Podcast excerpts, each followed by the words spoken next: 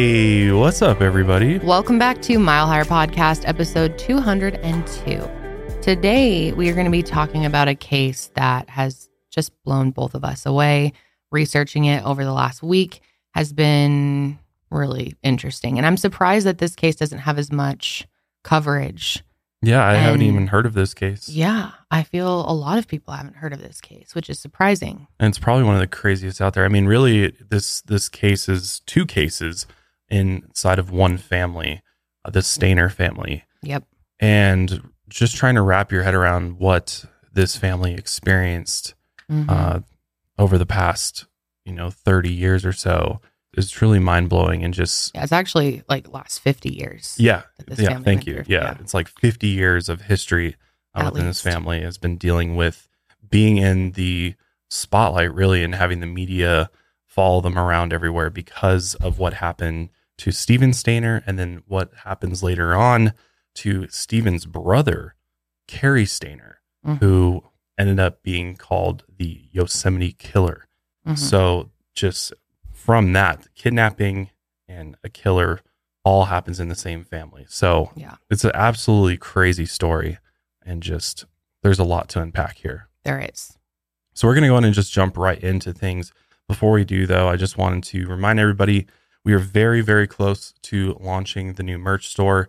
It's out there right now, milehighmerch.com. You can put your email in there to be notified when the store actually goes live. Very, very close is a little generous. I don't know. A couple weeks.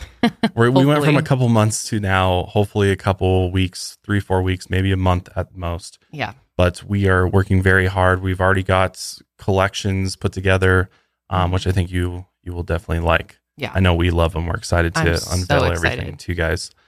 I'm most excited just to have them on myself. I'm Yeah, wearing old I know, merch right I now, know. which is some of my favorite merch we've ever made. But Yeah, I do. I love that hoodie. yeah, It's a really good one. But yeah, it'll be at milehighermerch.com. As always, check out higherlovewellness.com for all of your CBD needs. But this episode of the Mile Higher Podcast is brought to you by Curology, ExpressVPN, Favor, and Shopify. So we're going to go ahead and start with the case of Steven Stayner because that this is this happens before the whole case with Cary Stayner. But let's start with just the background on Steven and his family. So Steven Gregory Stayner was born April 18th, 1965 in Merced, California to his parents Delbert and Kay. Steven had two younger sisters as well, Jody and Corey, and an older sister named Cindy, and an older brother named Cary, as we have already mentioned. Steven spent his early childhood on the family's ranch home near Snelling, California, and it's a 20 acre property, very peaceful and a happy almond grove with farm animals and lots of room to run around. The Stayners were a Mormon family, and the kids actually really liked going to church. Their family drove 20 miles to the nearest Mormon church twice a week. Growing up, Steven always loved to hang out with his father, Delbert, or Dell for short, and we will be referring to him as Del. So whenever Dell went out to work on the ranch, Steven would tag along, and he loved to curl up on the couch with his dad and follow him around like a little puppy dog. The two of them loved to go on hunting trips and fishing trips, and Steven was kind of like Dell's little shadow. Their family also had a collie named Daisy that Steven absolutely adored. He would play fetch with her, they'd run around their orchard together. And Steven was a very friendly kid who got along well with others. Steven always was super eager to help out his family, especially around the farm. He was a little shy, but he was very, very polite. But in 1971, the family had to sell their ranch and move to Merced, a small city in California's Central Valley. Merced is right near Yosemite National Park and it's nicknamed the gateway to Yosemite. Yeah, because basically, when you go through Merced, you go east through the town to head up towards Yosemite National Park, and it's about an hour forty-five to two-hour drive from there. But I mean, it's it's kind of like here in Colorado where we have Estes Park is kind of the gateway to uh, Rocky Mountain National Park. So Merced's the gateway to Yosemite. Yeah, small town vibes I was getting. It's known for agriculture and almonds and peaches, Hmm. but it's a tiny little place. Uh, I think the population's only like a little over 250,000.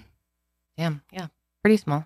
So obviously, moving is always hard for kids, but this move especially was a pretty tough change for Steven. He did not like having to leave his friends and having less space to play in. Plus, their dog, Daisy, also wasn't adjusting well to the move. Before, she had a whole ranch to run around, and now she only had a small little backyard to walk through. Kay decided it was best to give the dog to a family who had a larger property. And obviously, Steven was not happy with that. I mean, he loved No, the dog. love his dog. Yeah. No, that sucks. Steven was already so used to having a giant backyard that he'd actually get into trouble a lot for accidentally cutting through neighbors' yards and gardens. And the whole thing was just all too much for Steven. He cried a lot at school and he got into fights with his classmates pretty frequently. It was a tough fall that year, but by spring, things started to get better. Steven was making more friends in class and in the neighborhood. By the time the fall of 1972 rolled around, he had plenty of friends again. Steven was seven years old and in second grade at the time, and every morning the four oldest kids walked to school together. Cary, the oldest brother, was a sixth grader at the time. He hated walking his little siblings to school every day, but his mom insisted that he watch over his younger siblings. Steven walked home from school alone, though. His older siblings got out of school later than he did, and by November of 1972, he had started getting into trouble for walking to friends' houses after school instead of going straight home. On December 1st of that year, Dell punished Steven for going over to a friend's house after school without permission. Steven's parents had already warned him multiple times not to do that, and this time they hoped Steven would listen. Two days later, on December 3rd, Steven's mom, Kay, took him to a classmate's birthday party. Christmas was coming up in a few weeks, so Santa Claus made an appearance at the party, and the kids had an absolute blast. Steven was so excited that Santa was going to be visiting the house soon. He told his dad that he hoped there'd be a G.I. Joe set under the tree that year. All that excitement made it hard for Steven to sleep that night, and nobody knew that it would be one of the last nights Steven would spend at home for many, many years. So on December 4th, 1972, Steven spent a normal day at Charles Wright Elementary School. It was cold and sleeting outside. His mom spent the day running errands and watching Corey, who was only four years old at the time. Kay planned on picking up Steven from school at 2 p.m. Meanwhile, two men who worked near Yosemite National Park were making their way over to Merced. And one of these men was named Kenneth Parnell, and he was a convicted child molester. The other was Irvin Murphy, and he was, I guess, one of his cronies. I think he was just kind of a man that he uh, just kind of took advantage of. I guess Yeah. that they described him as being like slow witted, Mhm. like maybe just have some mental disabilities, perhaps. Yeah. And he kind of just followed along with everything Mhm. that Kenneth said to do. That day, Kenneth had offered to drive Irvin back to Merced, and the two of them hopped into Kenneth's white Buick and headed for the mall. While Irvin went shopping for Christmas presents, Kenneth bought a stack of gospel tracts. He told Irvin that he was actually studying to become a minister, and that day the two of them were going to go out and hand out gospel tracts to kids on their way home from school. According to Kenneth, those kids came from an underprivileged area and were probably abused and neglected at home. He told Irvin that he wanted to take one of those kids home and raise them as his own. So at 2 p.m. that day, Kay was still held up at an auto parts store getting supplies for Dell. She headed out and started driving towards the elementary school. She hoped Steven would still be there waiting for her.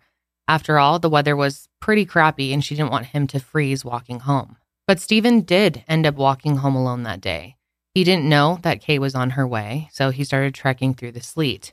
It was a pretty normal walk until he reached the gas station, and a stranger suddenly came up to him, and it was Irvin Murphy. Irvin was handing out gospel pamphlets to young boys in the area. And that afternoon, he saw Steven walking home and asked him if his mom wanted to donate anything to the local church. Steven was naturally a very kind and helpful boy. He told the man that his mom probably would have items to donate, and he could take him to the family house. Irvin told Steven that he could drive him to his house instead of walking, and that's when he pointed to a white Buick sedan with another man behind the wheel. At first, Steven said that he could just walk the men over to his house, but Irvin kept saying that they'd drive him instead. And sadly, Steven agreed to get into the car. Kay got to the school around 2:10 p.m., and there were still a few groups of kids waiting for their parents. But Kay looked through all of them, and she couldn't find her son. She figured that Steven must have started walking home. She kept her eyes peeled as she drove down his usual route, but she never spotted Steven. Kay got home around 2:20 p.m. and asked Dell if he had seen their son. Dell said he hadn't. They weren't too concerned at first, as Steven did have a bad habit of walking to friends' houses without asking for permission first. Meanwhile, Kenneth was driving Steven away from his house, and Steven was starting to get confused. He told the two men that they weren't driving the right way to his house, but Kenneth told them he wouldn't be going home. Instead, Kenneth took Steven to his cabin in Cathey's Valley, California. Steven was obviously very confused by this, and at one point, Kenneth pulled over and stopped at a payphone. Steven asked to go back to his house, but Kenneth told Steven that that wasn't going to happen. He said that he had just talked to his parents over the phone and that they said they didn't want him anymore. Now, Kenneth was going to be his dad instead. Meanwhile, the Stayners are actually at home wondering where Steven was. Eventually, 3 p.m. rolled around and Kay went to pick up the rest of the kids from school, but none of them had seen Steven. By that point, Kay was obviously starting to get really nervous and she figured that Steven maybe was at a friend's house, so she started calling up some other parents. But none of them knew where Steven was. He hadn't come over for any unannounced playdates. So the family called up the police and reported Steven missing at 5:15 p.m. And then the day came to a close, and Steven was still nowhere to be found. And as the days went on, the family passed out flyers while the police tried to track down seven year old Steven. They even organized some searches canvassing the whole city, but he didn't turn up. It was like he'd disappeared out of thin air. It became pretty clear pretty quickly that Steven must have been kidnapped, but there were no witnesses to that kidnapping or evidence that pointed to a suspect. So the trail went cold quickly. I'm really surprised that there was no witnesses to this. I know. Mhm, Like this was in just the public in broad daylight. mhm. Yeah, I mean, and there could have been witnesses. It's just Right. how well were they reporting that he was missing? That's true. general And it wasn't like public. Steven was like screaming and kicking Yeah. on his way into the car. So it could have looked like it was Right. somebody that he knew. I mean, that's what they were obviously trying to do is make it look as as normal, as possible by having Irvin, you know, kind of ask him for a ride if you want to ride and stuff. So What I think is crazy is how little the percentages of kidnappings are done by complete strangers. Like I feel like people think of like a classic kidnapping is something Yeah. like this, Yeah. but in Mhm. reality that's like so much more rare than it being either a parent that's like the most common I'm pretty sure or some type of family member or even just like an acquaintance that Yeah. you know not like a complete stranger. That knows the the child. Yeah, Mhm. it's the rarest form of kidnapping.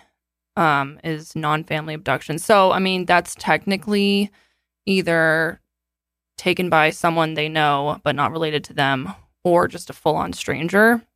And yeah, it only makes up one percent of missing children cases. This is according to uh, National Center for Missing Exploited Children. That's wild. 1%. One percent.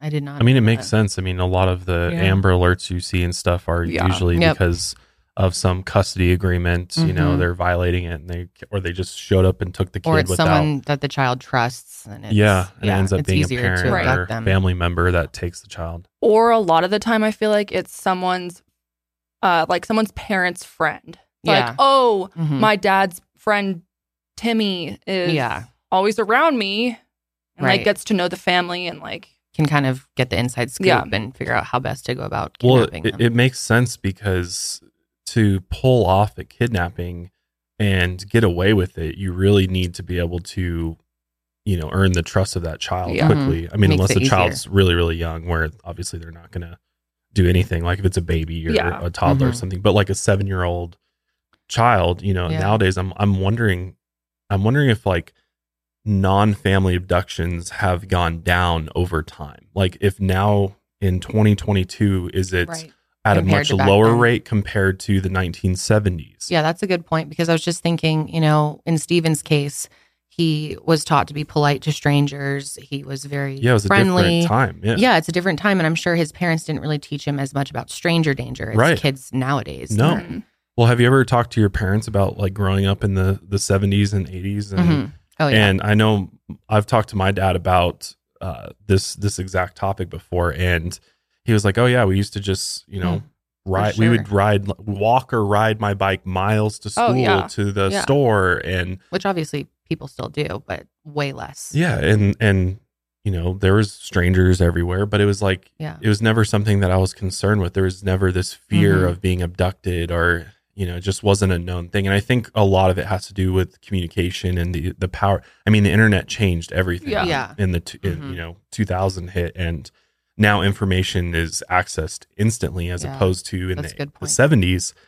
you wouldn't even hear about this until the local newspaper picked it up. And that was like where people got their news or right. the, you know, Everything was so delayed. Yeah, it was super delayed. And I also think in Steven's case, it was different. He felt a sense of trust with them because they were men of the church, you Right, know, and he right. grew up from a religious family as well. And he was Totally. like, you know, they kind of connected on that. And Oh, you would absolutely they offered him a ride in the rain. I mean, I can totally see how you would end up trusting someone, trusting the wrong person. Well, I mean, at church, they tell you that everybody in the church is a part of your family. right. They're an extension of your family, That's your biological family. Yeah, so honestly. it, it is concerning, and it's led to a lot of a, a lot of abuse Mhm. within within the church Absolutely. um, because of that very reason that young kids trust these people that are in the Mhm. church to treat them the way God would you know want you to Yeah. be treated, and that's not always the case. They a lot of very bad people use that to their advantage to Mhm.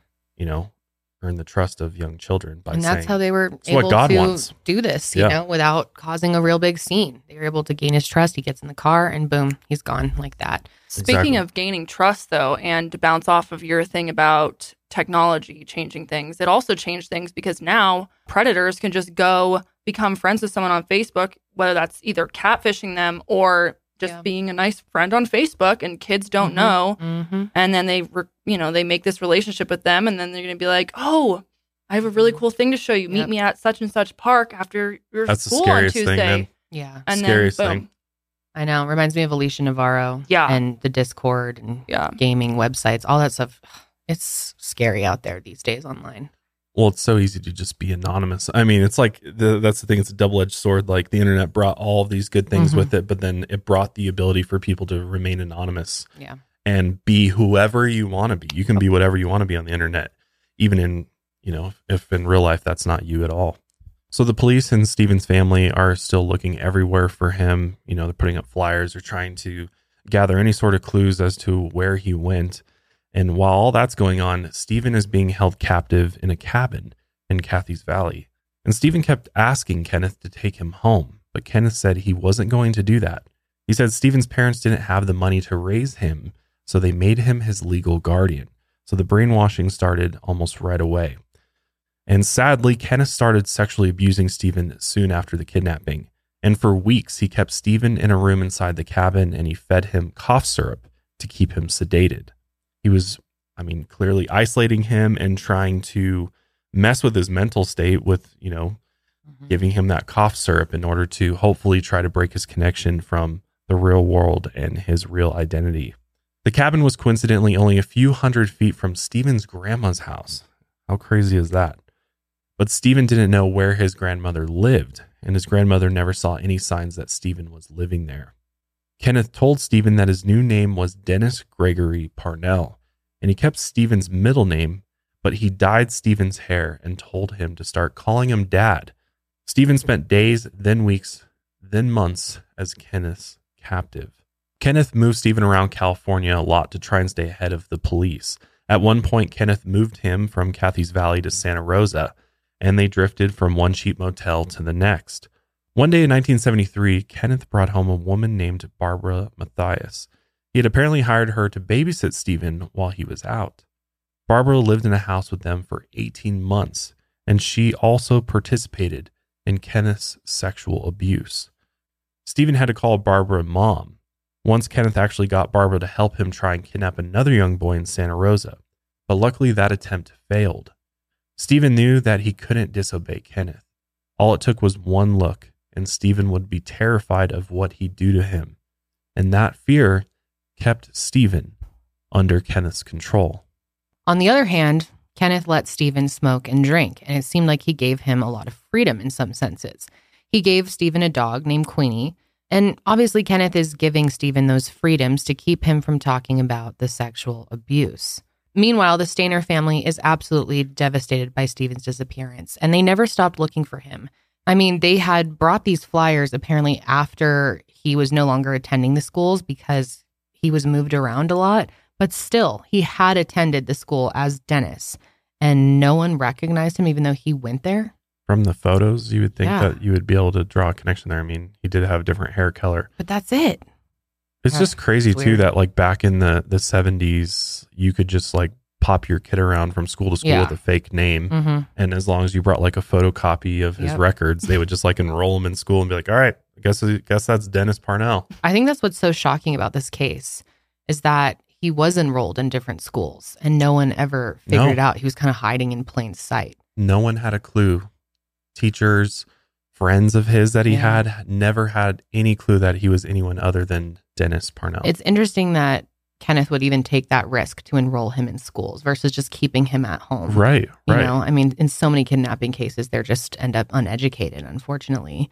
Which I guess it's good that he did go to school and he was able to have some social life and education outside of Which, all the abuse. But Yeah, it's which- just shocking. It's surprising. well, I think it goes back to what was Kenneth's motive for the kidnapping. Yeah. was it just the the sexual uh, part of it i think that was part but Mm-hmm. obviously he wanted a son too Yeah. and he wanted to kind of create this normalcy It's playing house. family yeah, Yeah. exactly Yeah.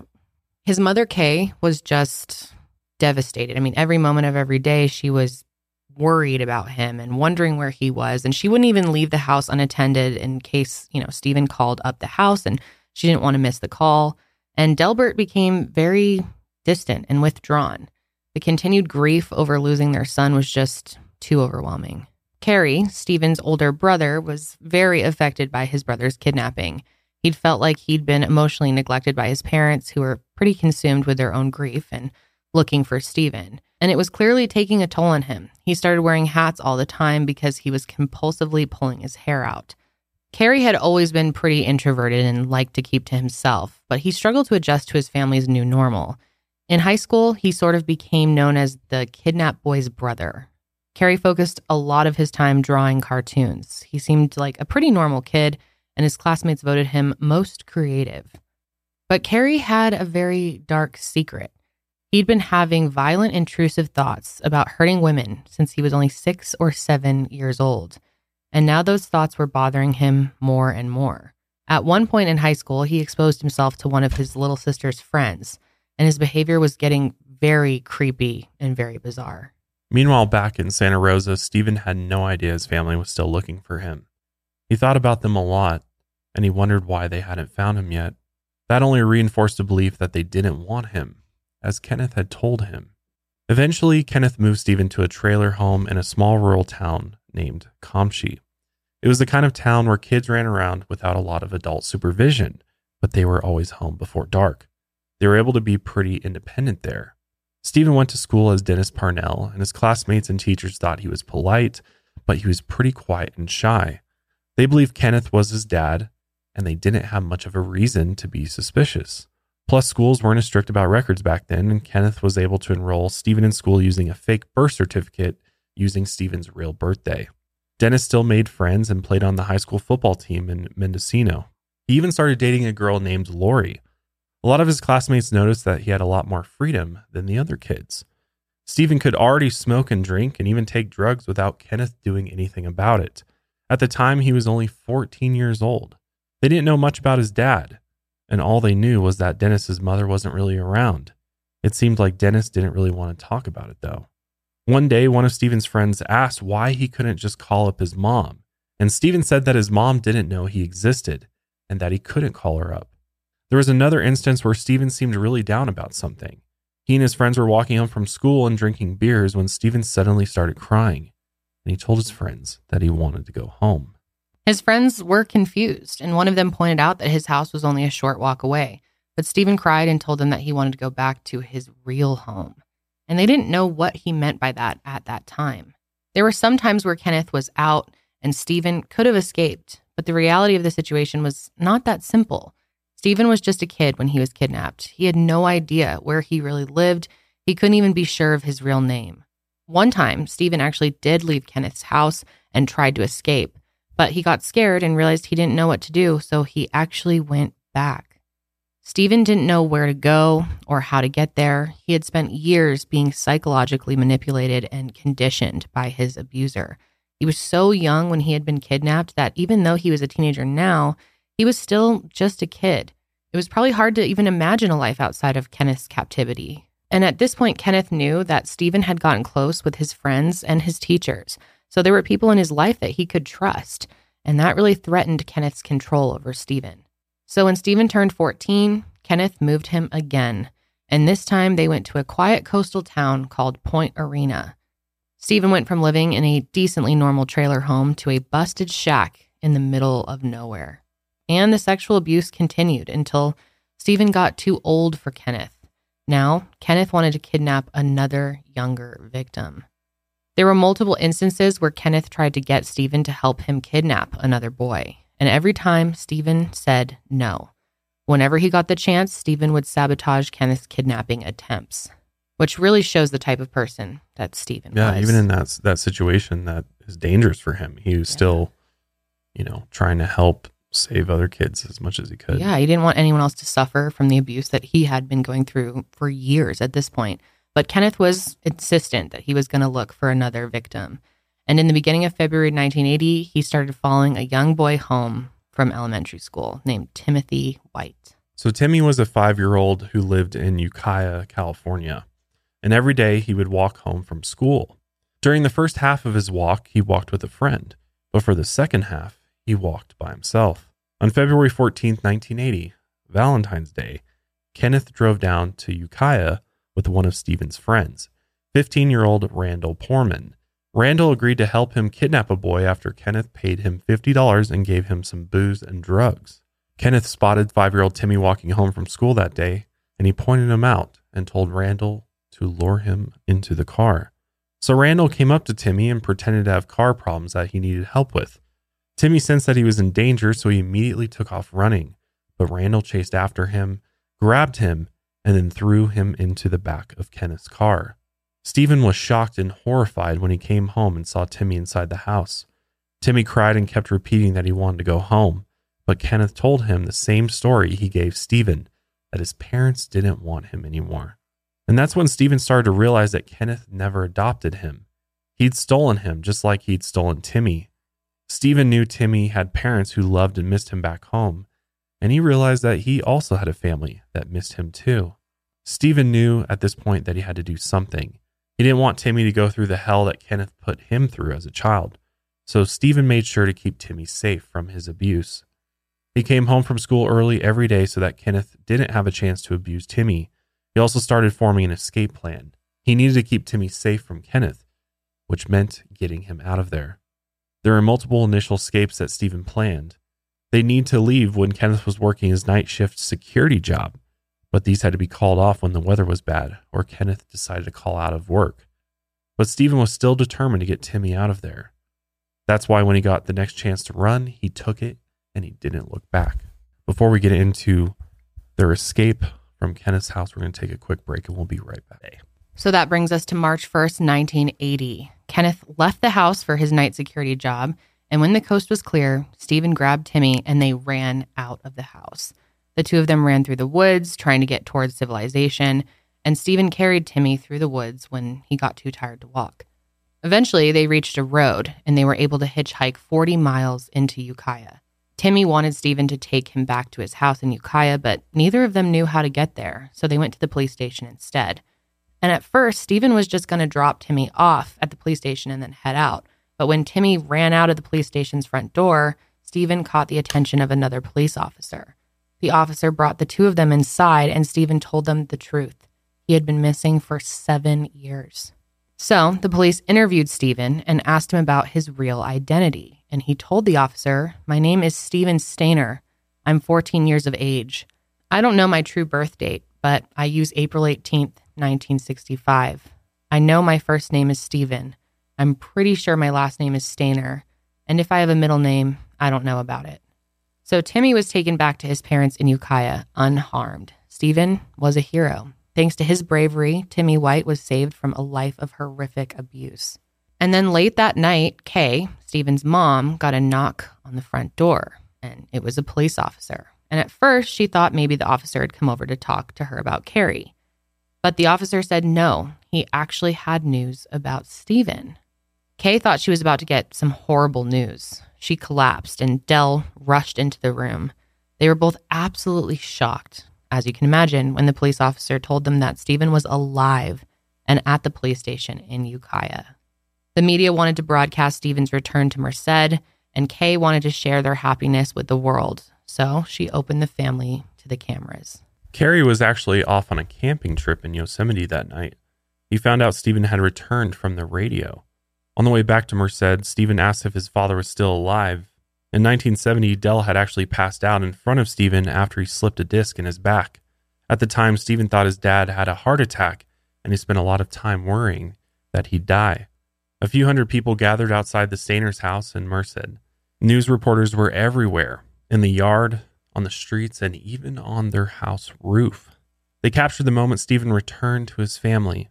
He held his dog Queenie and saw his parents in person for the first time, and they immediately ran up to him and hugged him for the first time in seven years.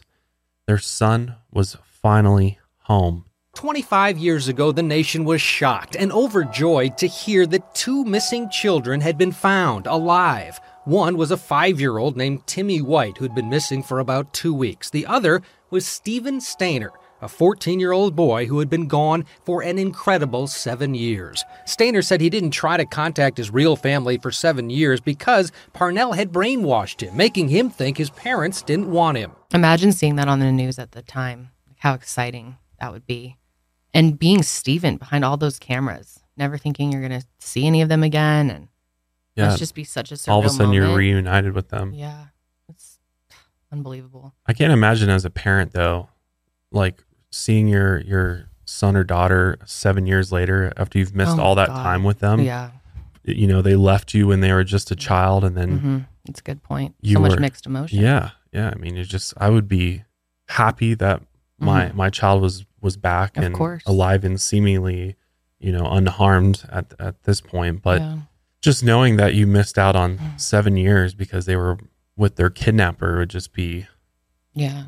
be hard to deal with. Make me very angry. That's for sure. Yeah. So many emotions. Towards the person, whoever kidnapped them. So hmm I feel like at first you'd be s- s- obviously in shock and like running on adrenaline. You'd be like so happy and just Yeah. the fact that you're literally holding your kid. But I feel like as Mhm. time goes on and the weeks pass and you start thinking Mhm. about it more, then I feel like the anger of, of like, yeah, and almost having to get to know your son again Yeah. in a whole different Mhm. way. You know what I mean? All these new Like, challenges who that is are this coming kid up. right now that I haven't seen or been able to raise for seven years? Totally. yeah. Well, I mean, when they when he left, when he disappeared, he was a child, and now he's coming home as a teenager, headed into, you know, being an adult. So Yeah. very different places in a, a child's life. Yeah. That would be really hard to grieve all those years that you did lose. Mm-hmm. but still, I guess, have some joy that you'll be able to have him going forward. But yeah, talk about mixed emotions. So I mean, it makes sense that the the media was just going crazy for the story. I mean, how often do you hear a story of of especially a non family kidnapping where they return, Yeah. you know, years later? I mean, it's really just watching that clip just now, it almost looks like a movie. It's Yeah. just, and I'm, and no surprise they did end up making a movie, which we will talk about as well. But yeah, it's pretty crazy story. Yeah. But all the cameras were pretty overwhelming for Steven, as you can probably imagine. But the next day, he and his family spoke at a press conference outside the home. It was a miracle for the town of Merced. Kenneth was arrested the next day for the kidnappings, and Irvin and Randall were charged as accomplices in the kidnappings as well. Barbara Matthias, the babysitter, was not charged with anything. She later claimed that she had no idea Steven had actually been kidnapped. That's disgusting. Yeah. What? Barbara's kids had also allegedly been sexually abused by Kenneth. According to Barbara, she allegedly reported those incidents to the police, but they didn't believe her. But the Stayners were over the moon with happiness. After seven long years, their missing son had finally come home, and it was nothing short of a miracle. But life after Stephen returned wasn't always easy. It wasn't the neat fairy tale ending that the media made it out to be. Steven briefly went to therapy, but he stopped shortly after he started. He didn't want to talk about the sexual abuse with a therapist, and his dad said that he didn't need therapy. Del never trusted therapists, and he fought against Steven seeing any of them. Yeah, that was one thing that really oh, just irked me. Um, I know it's a different time, but he Yeah. specifically said he hated psychiatrists even more than therapists, and he didn't want him getting any help. Perhaps he had a bad experience Yeah. for with himself, probably. Perhaps, but also one of the sisters said that he just thought sharing your business around with other people isn't. Yeah, like- and which is just kind of a an attitude I think people had in that Yeah, time period was just kind of like Ugh. you know people would call therapists or psychiatrists shrinks. You know, I think Yeah. isn't like a Mhm. shrink kind of Yeah, I would Uh, say it's like kind of. not derogatory, I was gonna say, for lack of a better term, derogatory. It kind of is. Yeah. But yeah, it was used back then a lot. I see. or a quack. You know, they call call like really?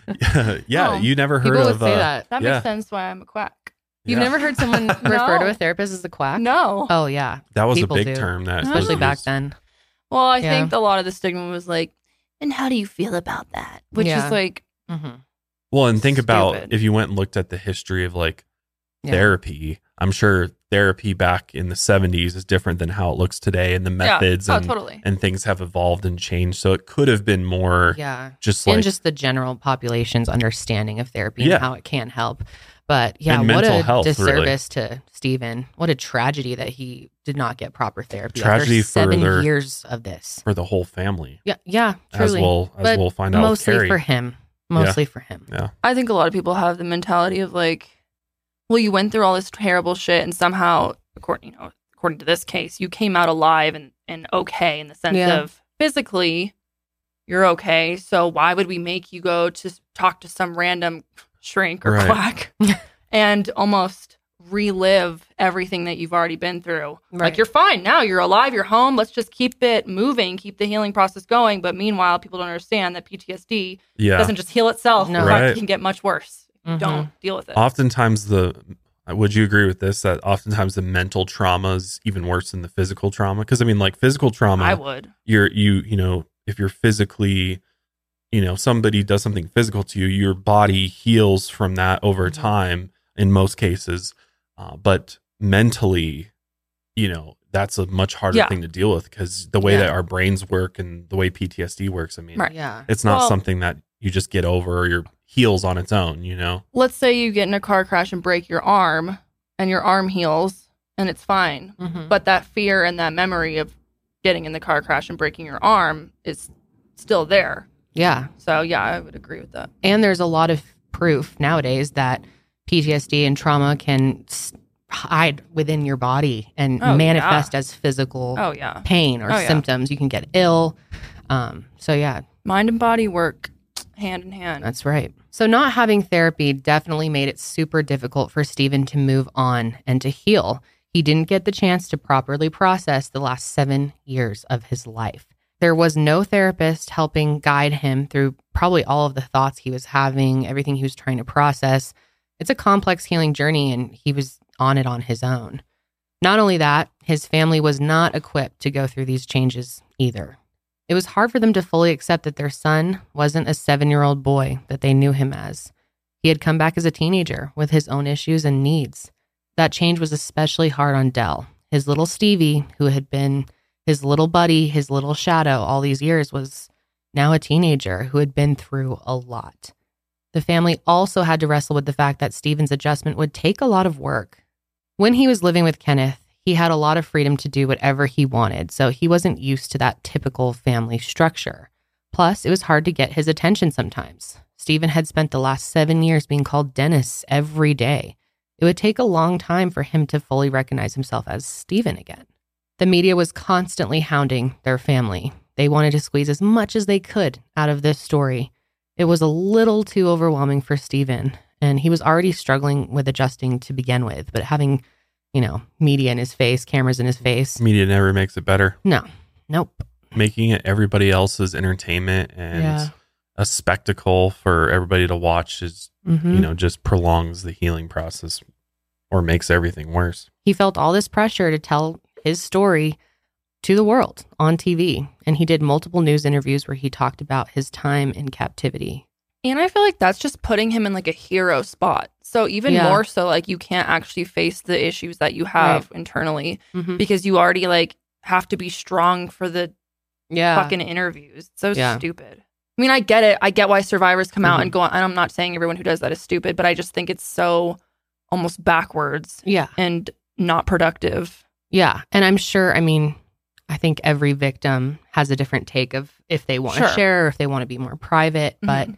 It's the media that's really driving that pressure. Yeah. well especially when the media's like got an angle on the story or the Exactly. case and they're trying to you know, push for like in this case, they were really pushing for him to talk about like the nitty gritty specifics Mhm. of his abuse and Mhm. like they want the juicy, you know, they always want Mhm. the juiciest details More detail. that they can then turn into headlines and keep titles people glued to stuff. the story. Right. So That- can I mean- selling them things. Right. It's all ultimately about ratings, about viewership, about, you know, paper sold.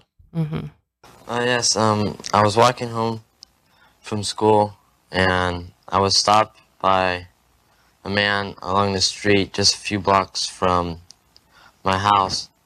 And he um, asked me if I wanted to, me or my, my mother wanted to donate something to a church. And I had told him that uh, my mother would probably want to. And so he offered me a ride home. I had um, refused the first time, telling him that uh, my house is just a few blocks away. And he had asked me several more times, and after a while, I had taken a ride. And then uh, a car pulled up, and I got in, and they they passed the road that I was that I lived on and I had told them that that was the road I lived on. They said that we'll just uh, call your parents see if you can stay the night. Were you afraid? Uh, not that much. I was a little bit. What What did they tell you as the days went on? Why Why they were keeping you with them, and what did they tell you about your family? Well, the first night they had said they called my parents and said it was all right that I stayed the night. The second night they said that they had called him again and said they that I could stay another night. Then um, one of them went to uh, went out and came back and said that he went to court and got in possession of me and said that I was his. How did you feel about that when you heard that? Oh, um, I really forgotten what I felt that at that time. It was kind of a shock to me. You called him. I'm, I've been told that you called him Dad. How long before you started calling him Dad? Do you have any idea when that started? Um, that started about a week after my abduction. What were your thoughts during the seven years about your parents? Did you think about them, and if so, what what went through your mind? Um, through the seven years, I don't remember what went through my mind, but I thought of my parents very often. God, seeing the pain behind his eyes is just heartbreaking. And these damn interviewers, man. I know they're and so they're just cold. like like seriously, do you not even know what this this poor boy went through? Like and you're over here like how soon until you called him dad? yeah, It's like so obnoxious. Ah, God. And actually, Steven's siblings kind of got jealous of all the attention that Steven was getting. He got new clothes for his media interviews and was getting all this media attention. And Cary, in particular, was jealous of all the attention that his brother had gotten. He felt like he was neglected or forgotten ever since Steven came back. Later on, Kay said that she regretted giving the media so much access to Steven's life. At first, Steven told the police and the press that Kenneth never abused him in any way. He didn't want to talk about such a painful subject. But about a month later, the police called Steven into the station. They had found nude photos that Kenneth had taken of Steven as a child. Now the media started hounding the Stayners about the abuse. They wanted to know all the nitty gritty details of how that abuse took place. Steven was constantly surrounded by reporters and cameras. They even followed him to school and videotaped him in class or as he walked through the halls. And many students seemed jealous of the attention that Steven was getting. So he has to deal with that jealousy. Yeah. I mean, he's I mean, like, kids, why yeah, would you be yeah. jealous of me? Yeah. Ridiculous. And I mean, kids are always jealous of Yeah. those that get attention though, right? Yeah. Yeah, I feel like I can't really blame the kids. But No. like still it's sad for him to have to Yeah. like take on the brunt of that. Just thinking of him in that position. Yeah. God, can he go through any more? Now he comes home and he's having all of these issues. His siblings are jealous of him. All the friends are jealous of him. Then he ended up getting bullied for a long time um, for being a victim of abuse. They called him homophobic slurs and teased him constantly. And it got so bad that he ended up dropping out during his junior year. And the fact that the media just doesn't care. I know. They don't care that they're they're causing all of this Yeah. and and not allowing him the liberty to just live a normal life again. Like Yeah. isn't that what you should be trying to do is allow him to readjust to Mhm. normal life and not, you know, creating this spectacle everywhere you go? Mm-mm. And it wasn't just the media that he had to deal with and all the attention. He still had to testify at Kenneth's trial. So Kenneth had only been charged with the kidnappings of Steven and Timmy. He'd been convicted of molesting an eight year old boy before the kidnappings, but he was never registered as a sex offender. If Kenneth had been registered, police would have been able to identify him as a potential suspect in the kidnappings. At the time, sexual assault and kidnapping both had three year statutes of limitation. That meant that prosecutors couldn't charge Kenneth with any of the sexual assaults he committed before 1977. There were still almost 100 sexual assault charges that the prosecutors could have brought against Kenneth, but they decided that they didn't want to harm Steven by making him testify about those assaults. Still, Steven had to testify about the sexual abuse anyway during the kidnapping trial. Prosecutors actually had to fight to make the kidnapping charges related to Steven stick. They had to argue that the kidnapping was an ongoing process so that it would fall within the three year statute of limitations. Not only that, but they could only charge Kenneth with second degree kidnapping. For first degree kidnapping, there had to be either a ransom demand or bodily harm committed. At the time, California did not consider sexual assault to be bodily harm. Kenneth was never charged with sexual assault, even though there was plenty of evidence that he sexually abused Steven and multiple other young boys. Kenneth Parnell was found guilty of both kidnappings, and he was sentenced to only seven years in prison for Timothy's kidnapping. According to California law, the kidnapping sentences had to be combined and they couldn't go over the maximum sentence. That meant that Kenneth was only sentenced to serve 20 months in prison for kidnapping Steven. That's a total of only eight years and eight months for these heinous crimes. Kenneth Parnell only spent five years in jail and two years on parole. After he got off parole, he failed to tell authorities about his change of address.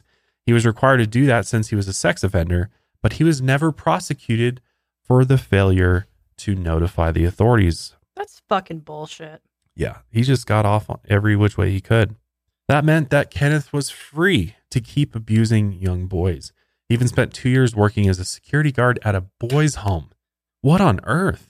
Convicted of kidnapping, and he's allowed to work at a boys' home. Ridiculous. It was hard for Steven to cope with everything that had happened to him, especially since he wasn't in therapy. He started drinking and smoking a lot of weed. He also started abusing pills and street drugs. Steven started getting in trouble at school a lot. He acted out and brought around a stream of different girls. He even wrecked a few cars. And at one point, Del even kicked Steven out of the family home. Steven eventually started working at a butcher shop, and that's where he met a girl named Jody Edmondson.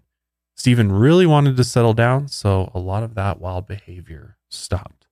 So Timmy White and his family stayed close with the Stayner family, and he was able to have a normal childhood and was raised in a good, loving home. I mean, he was only gone for two weeks, so obviously this was traumatic, but he was able to recover. In 1985, Steven and Jody got married, and they had two children, Ashley Luella and Steven Jr. Steven was a great father to his kids. Parenting came supernatural to him and made him so, so happy. By 1989, things were going pretty well for Steven and his family. He got a job at a pizza parlor and settled down at a house in Merced, and he also rejoined the Mormon church. Steven also started working with child abduction groups and the police to raise awareness and help stop child predators. Some of his work involved giving speeches to kids on protecting themselves and being aware of stranger danger. One day, Steven got a call from the TV news network NBC. They wanted to make a mini series based on his story, and Steven agreed to help them out with the series. So they brought him and his family on set. Jody remembered that their time working on the mini series was pretty happy. They were treated very well on set. Steven also got to talk to the actor playing his teenage self, Corin Nemec. Steven thought the kid looked just like he did when he was 14. The two part miniseries was named I Know My First Name is Steven, and it was released that year. Steven made a cameo in the show as a police officer in his homecoming scene. You say he looks just like you did at, at, at age 14? Basically, yeah. Now 23, Steve is married with two kids and looks forward to a career in law enforcement. During the filming of the miniseries, he even had an opportunity to portray a police officer. But acting aside, he says the painful ordeal he went through is something that he still struggles with. Any chance I get to talk about it, I think really helps me deal with the, the problem. The more I talk about it, uh, the, the better I can deal with it. His mother, Kay, says she hopes by telling their story, other parents may be able to learn from their mistakes. because we didn't really talk that much with our kids about um, dealing with awkward situations or bad situations. Uh, we told them don't talk to strangers. We never told them what a stranger was. As for Steve, he's just hopeful that by focusing attention on his experience, the misfortune he suffered will somehow be able to make a positive difference for others. We're hoping it'll reach uh, the people out there and inform them that stranger abduction, child abduction of any kind is a serious problem. Maybe some kid out there that's missing will, will see it and, and come forward and uh, make an attempt to go home. Steven even said himself that talking about what he went through made him feel so much better and, Yeah. and helped him deal with what he had gone through. Yeah. So therapy would have been great. Right, right. And then Steven, I mean, he's 23 in that. He looks so Mhm. much older, doesn't he? I know. Yeah. It's crazy what a mustache will do for you, huh? Makes you look a lot older. And not not for It's me though. I mean, I don't, do I look older with a Oh, mustache? yeah, for sure. I guess facial hair on anybody makes you look older. Yeah. Pictures of you where you don't have your beard or True. mustache, you look way younger. Very true. me. Yeah, I just thought. Anyway, so in general, Steven was pretty pleased with how the show turned out. And like he said in the interview, he had hoped a missing child in a similar situation might watch the show and come forward, that possibly it could help others. He also did some interviews to promote the series, but he wasn't completely happy with the way that he was portrayed. He said that his character seemed rude and obnoxious, and he wasn't like that as a kid. He also said that he had never talked back to his parents, as the show led people to believe. Kay and Del didn't like any of the show. They didn't think it accurately showed what their family was like. Del was especially mad about it. He thought the show made him look bad. Which is often the cases with these. I, I don't understand this this whole thing of like making a mini series, like a. Well, I understand making like a documentary series about it, where you're letting the family tell their own story, but these sensationalized movies, like Netflix did one on the Mm-hmm. Oh, yeah. Gypsy. Uh, Yeah. uh, I agree. Case, which was just bizarre, Mhm. where Gypsy they, where they try to like Yeah. cast other people as the. Mhm. I as the hate family. reenactments. It really bothers me. Unless, which I don't think almost ever happens, but unless a family is involved with the process and and you know can Right. really have a hands-on experience, which yeah, really doesn't happen. But Especially can't nowadays, stand yeah. the reenactment stuff. I know. Really It's- bothers me. But this miniseries was a hit. It was nominated for four Emmy Awards, but the night before the Emmy, something terrible happened. On September 16th, 1989, Steven was killed in a hit and run accident. He'd been driving home from work on his motorcycle when a driver pulled out in front of him. Steven crashed into the driver's car and died from his head injuries at the scene. Unfortunately, Steven's helmet had been stolen a few days before the accident, so he wasn't wearing one when he crashed. But witnesses were able to identify the hit and run driver who killed Steven, and he was charged with felony hit and run, and he was sentenced to three months in jail. Timothy White was a pallbearer, actually, at Steven's funeral. In 1989, author Mike Echols published his book, I Know My First Name is Steven. Mike had actually interviewed the Stayner family in his research, including Steven. So obviously, just a tragic ending to Steven's Yeah, life after after, all that. everything. Yeah. Yeah.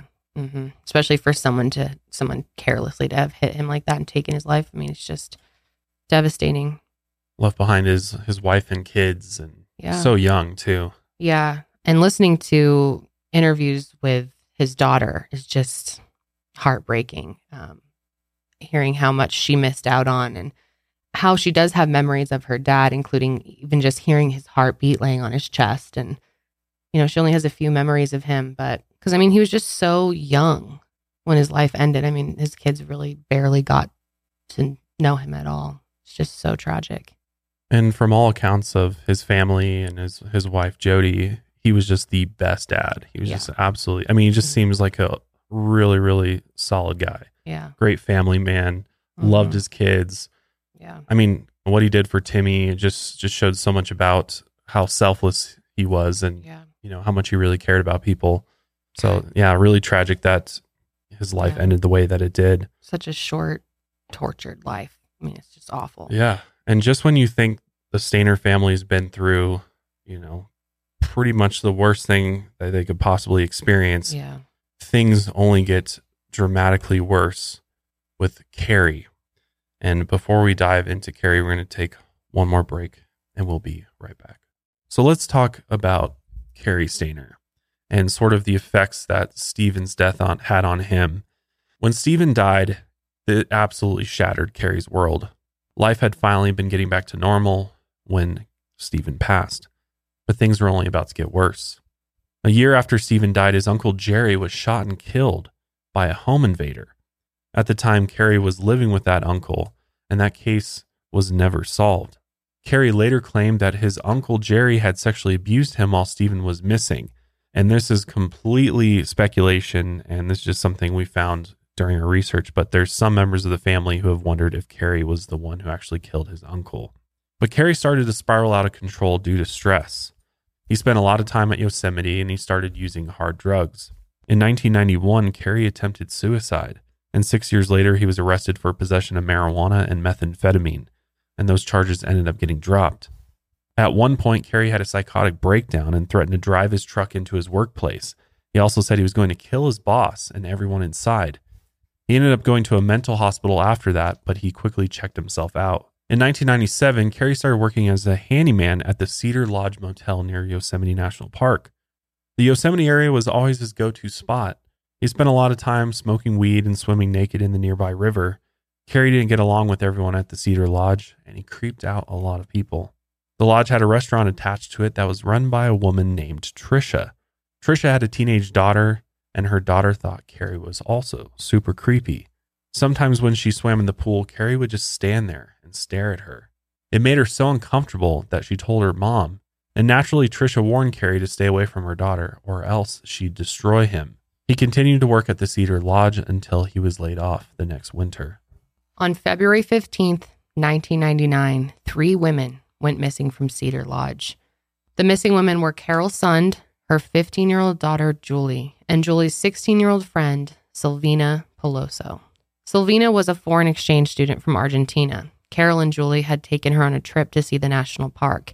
They were supposed to meet Carol's husband at the airport the next day, but they never showed up, and he reported the three women missing the next day. On March 19th, 1999, their rental car was found in Yosemite. It had been torched. There were two bodies in the trunk of the vehicle. The bodies were so badly burnt that they needed to be identified using dental records. Unfortunately, those records confirmed that the victims were Carol Sund and Silvina Pelosso. Six days later, the police got a chilling note in the mail. It was a hand drawn map of Yosemite that marked the location of Julie's remains. There had also been a note written on top of that that said, We had fun with this one. So police went to that spot and they found Julie's body. The killer had slashed her throat. On July 22nd, 1999, someone discovered the body of 26 year old Joie Armstrong near her cabin in Yosemite. Joie was a naturalist who worked for the Yosemite Institute. She had been killed and beheaded the day before. Yeah, I believe her body was found in the creek behind her Mhm. her house. The police began looking at Cary as a suspect after the witness reported seeing his car near Joie's cabin. And they ended up arresting him at a nudist colony for the murder. I've never even seen the man violent at all. He's never even really raised his voice, even when we're just sitting there talking. He always made us feel pretty much like we had nothing to worry about. Never made us feel uncomfortable. Pretty disappointing because this was my, you know, my little paradise away from the city. So Cary ended up confessing to killing all four women. He told the FBI that he had committed the first murders by knocking on the women's door and pretending he needed to do some routine maintenance. After they let him in, he pulled out a pistol and told them he was robbing them. He bound them and duct taped each of their mouths. Then he led two girls into the bathroom and strangled Carol. After killing Carol, he strangled Silvina, sexually assaulted Julie, and then killed her as well. Cary told the FBI that he had met Joie outside of her cabin in Yosemite. He had driven up to the park to check out a site where he had claimed he had seen Bigfoot before, and that's where he saw Joie outside of her cabin. Cary had an obsession with Bigfoot, and he struck up a conversation with Joie about it. He said he couldn't resist killing her after he found out that she was alone. Since Joie's murder happened at a national park, Cary was tried in federal court. He was found guilty and sentenced to life in prison. And for the murders of Julie, Carol, and Silvina, Cary was tried in state court, and he was found guilty and later sentenced to death in 2002. Today, Cary Stayner is still on death row at San Quentin Penitentiary in California. In 1999, the city of Merced wanted to rename some local parks in honor of its notable citizens. Steven's family wanted to have a park renamed Stayner Park in honor of Steven. It had been 10 years since he passed away. But the city decided to pick another resident to name the park after, as they didn't want the name Stayner Park to be associated with Cary and his crimes. Well, by this time, Kenneth Parnell was 71 and he was in pretty poor health. He had diabetes, emphysema, and he had recently had a stroke, but he still tried to commit more sick crimes. In January 2003, he tried paying his caregiver, Diane Stevens, $500 to kidnap a four year old boy for him. She knew about Kenneth's past crimes, so she immediately called the police, and Kenneth was arrested for attempted child molestation. Timothy testified against Kenneth at trial, and even though Steven had passed away, prosecutors were able to read his old testimony in court. At the trial, Timmy hugged Randall Poorman and forgave him for his part in the kidnapping. Ultimately, Kenneth was found guilty. Under California's three strikes law, he was sentenced to 25 years to life in a California state prison. On January 21, 2008, Kenneth Parnell died of natural causes. As for the rest of the Stayner family, Jody Stayner eventually got remarried. Her new husband didn't like the kids talking about Steven, though, and he put a lot of distance between the kids and the rest of the Stayner family. So Steven Jr. and Ashley grew up not knowing a lot about their father. Their memories of him were already pretty faint, but they just didn't talk about him for a while. Ashley Stayner was only three when her father passed, and she and her brother hold on to his memory the best they can. Ashley is also actually a big fan of true crime. Eventually, Timothy White became a deputy with the LA County Sheriff's Office. He got married and had two children, and he was able to grow up and live a pretty normal life after the kidnapping, thanks to Steven. On April 1st, 2010, though, Timothy White died of a pulmonary embolism. He was 35 years old. That year, Ukiah residents raised money to have a tribute to Timmy and Steven created. A local artist carved a statue that shows Steven and Timmy holding hands as they escaped their kidnapper. I love that they did that. Yeah, isn't that cool? Yeah. I- I'm glad there's something out there to remember Me both of them. Mhm. The statue is dedicated in Applegate Park in Merced. It's a symbol of hope for families of missing children. Unfortunately, though, the plaque on the memorial was stolen recently. As for Steven's parents, Kay and Del, Kay is still alive and well, but Steven's father, Del, died on April 9, 2013, at the age of 79. Man, what Yeah. just what a crazy, I mean, crazy story. and I just know. Experience that the Stayner family had to go through. Yeah, and what was also really horrible about all of this is Steven's kids having the name Stayner had to deal with kind of harassment from people and questioning from media because they had the same last name as Cary, which they didn't even really know their uncle at all. Right. But But- just because Cary is a, Mhm. a Stayner, that Yeah. his story now completely overshadows this heroic story Yeah. uh, of Stevens. Yeah. And has forever just tainted his memory in the public's eye at the very Yeah, you know, the fact that he's even connected to it. Yeah. Yeah. And, and and there's a lot of sort of not controversy, but just there's a lot of questions about, you know, why Cary did what he did. Because from all accounts, from Mm. his family, friends, random people that knew him, is that this is just these these killings are just so out of character for him. Uh, I mean, as as just when you you know you meet him, you would Right. you wouldn't expect him to be capable of doing this. But at the same time, they seem to be in character considering how young he was having those thoughts and Yeah, you know, well, in hindsight, yeah, looking his back, brother, yeah. right, right. But also, just you know, like some people say that, well, maybe the reason that he did this was because he wanted, he was jealous of the of Steven and all of the attention that Steven got. That he wanted people to care about him, and they wanted, uh, he wanted a movie about his story, and his story being, you know, a serial killer.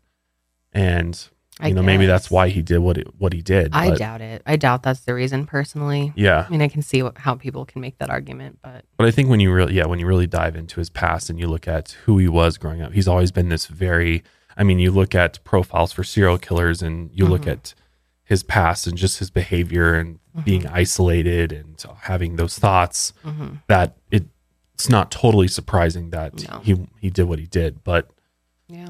it's one of those things. I mean, you just you never there's it's hard to put an understanding to why people do the things that they do, especially serial killers. It's hard to understand why they do what they do. Yeah. And again, I mean, it's hard to it- judge. You can't say completely, but it's frustrating that these kids never got any type of therapy or were able to work through this. I mean, he was having these violent thoughts from such a young age, and that was never really explored or dealt with. It was kind of just brushed under the rug. And I mean, as far as we know, their family has been very hush hush. yeah, I mean, Kay Cary. doesn't talk about Cary No, at all. not at all.